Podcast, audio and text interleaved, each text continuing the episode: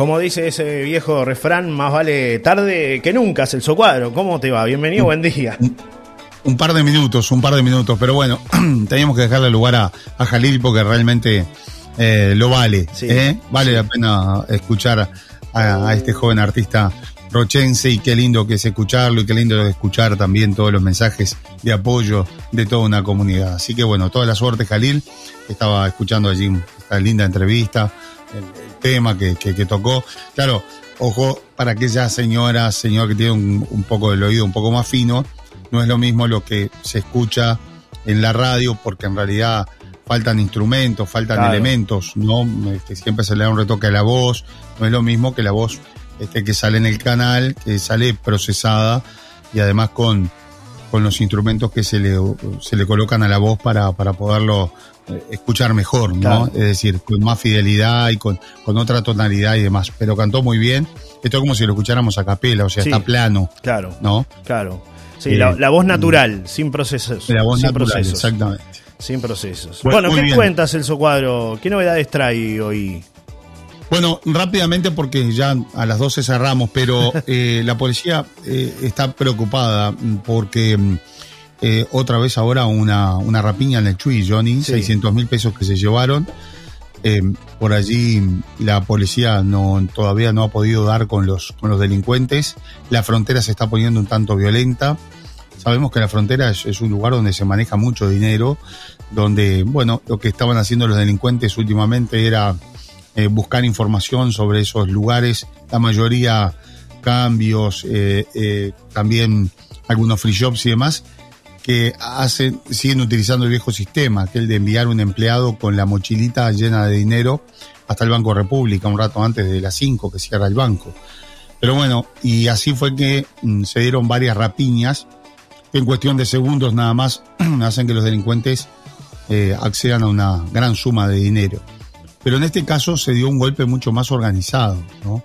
Y tiene que ver con la llegada de, cuatro individuos, cuatro, eh, cuatro individuos fuertemente armados a la banca de quinielas allí de Chuy, que funciona en la Avenida Internacional, y allí se enfrentaron con los, con los empleados, había un guardia incluso, lo desarmaron, redujeron a la gente, eh, amenazaron a la gente que estaba en ese lugar tomaron el dinero, unos 600 mil pesos, y se fueron rápidamente, utilizando el mismo modus operandi de otros delincuentes y de diferentes organizaciones que, por ejemplo, las vemos actuar en Montevideo, se llevan el auto, cruzan hacia, hacia la zona de Brasil, donde hay menos presencia policial, eh, y van a un descampado y allí lo prenden fuego, para después irse en otro vehículo. Bueno, la policía está trabajando, la policía de Uruguaya, pero también la brasileña están trabajando eh, para, con cámaras de videovigilancia y demás, para tratar de establecer e identificar el vehículo este, en el que se fueron los delincuentes y, que lograron huir, ¿verdad? Eh, que se hayan ido hacia el lado brasileño no quiere decir que sean brasileños, ¿no? Yo, eh, yo ayer hablaba con una fuente del Ministerio del Interior y me decía, una alta fuente del Ministerio del Interior, que tienen los ojos puestos allí en esa zona de la frontera y que les preocupa mucho la zona de la barra de Chuy. Allí es donde está concentrado el mayor foco en lo que tiene que ver a pasaje de droga, venta de droga y también eh, todo lo que significa la parte, vamos a decir, de, delincuencia más pesada. Están allí, en los alrededores de la zona de la barra, donde por otra parte se ha ido a vivir mucha gente. Sí. Pero hablo también de gente este, trabajadora. Sí, sí, claro. mucho gente que se ha jubilado, por ejemplo, que busca un lugar lindo, teóricamente y entre comillas tranquilo para, para irse a vivir y donde está cerca de la frontera, que como se sabe todo es mucho más barato. Es cierto. Bueno, eh, esa es la realidad de lo que está pasando allí en la zona fronteriza y hay mucha preocupación por, por esto. Hace pocos días asistimos a lamentablemente un hecho de sangre muy violento, muy violento, a las 3 de la tarde en pleno barrio Samuel, donde, bueno, cuatro individuos, al mejor estilo mafioso, eh, acribillaron a balazos a otros dos. Tampoco hay avance en lo que tiene que ver a, esta investigación, más allá de que se sabía, o por lo menos se dio a conocer en ese momento, de que eh, ya había alguna de las, algunos de los, de los victimarios, vamos a decir, algunos de los agresores estaban plenamente identificados. Pero por el momento no, no, hay, no hay personas detenidas, ni por este hecho, ni por este último te dábamos cuenta de, esta, de este robo ¿no? millonario allí en, en la Avenida Internacional. Bien, Yo creo que es el principal aspecto informativo de esta jornada a nivel del departamento, ¿no, Claro que sí, Celso.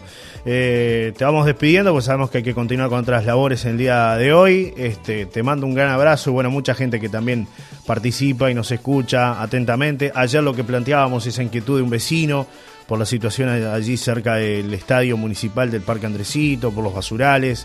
Este, preocupación que, que, bueno que tienen los vecinos y que la trasladan aquí a Solar y Radio este, y están aguardando bueno que las autoridades intervengan ¿no? en, este tipo de situaciones este, que, bueno han sido denunciadas públicamente no es la primera vez que recibimos un mensaje de estas características aquí en Solar y Radio Celso y, qué, bueno que me haces acordar a esto, porque en este momento se está llevando adelante un operativo aquí en Punta del Este, y esto a veces hablamos siempre de lo mismo, ¿no? Las comparaciones, pero, pero vean ustedes, ayer estuve con el alcalde de Punta del Este, la información le llegó a la alcaldía sobre que en un eh, lugar allí, eh, detrás de la Torre Lobos, una torre de costo de un apartamento cuesta allí un millón de dólares, para que tengan una idea, pero en la parte de los fondos hay una parte arbolada.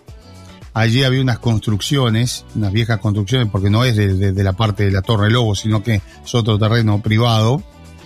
Y había construcciones que habían quedado sin, sin terminar. Sí. Allí se habían alojado, se habían metido indigentes. Y incluso el lugar estaba tapiado. Rompieron la pared, ingresaron y allí se estaban guareciendo.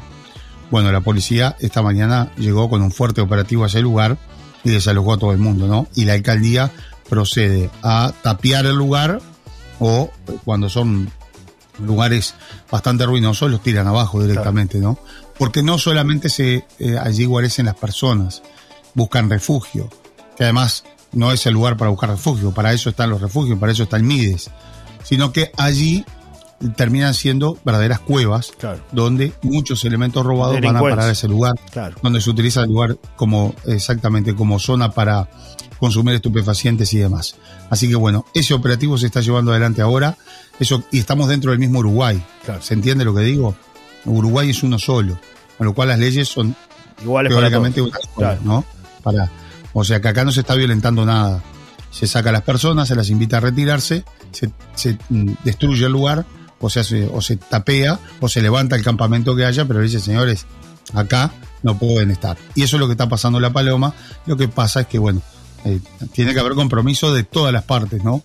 Eh, acá, en otra casa, pegado, mirá, mirá dónde estoy hablando, al lado del Hotel Conrad. Mm. También, una vieja casa que quedó abandonada. Allí habían ingresado, no delincuentes, pero personas. Bueno, no pueden ingresar las personas. Acá se hace este, una tarea de, de vigilancia muy importante, se saca, se hace un operativo con la policía, se retira a las personas y se vuelve a tapiar el ingreso a la casa. Y bueno, eh, y que lo resuelva quien lo tiene que resolver, ¿quién es? El MIDES. Tiene que resolver las personas que están en situación de calle. Claro. Y bueno, es la realidad. Mañana vamos a ampliar un poco más en esto y también me hacen llegar este un video que hoy eh, recorre las redes sociales y que tiene que ver con el Antel Arena y que este, muestra allí cómo una persona sale a caminar de noche y observa a los regadores al máximo, ¿no?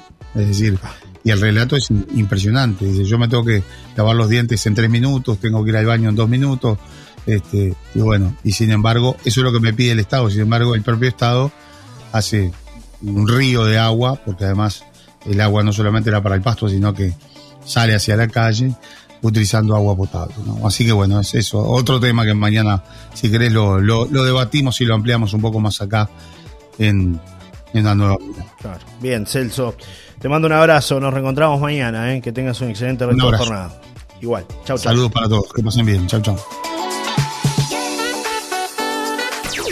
Estamos con la cobertura de todo lo que pasa en el este. Celso Cuadro en Maldonado.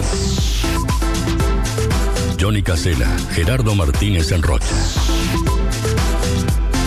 Las noticias en Solar y Radio. Todo lo que está pasando a cada momento está aquí en Solar y Radio.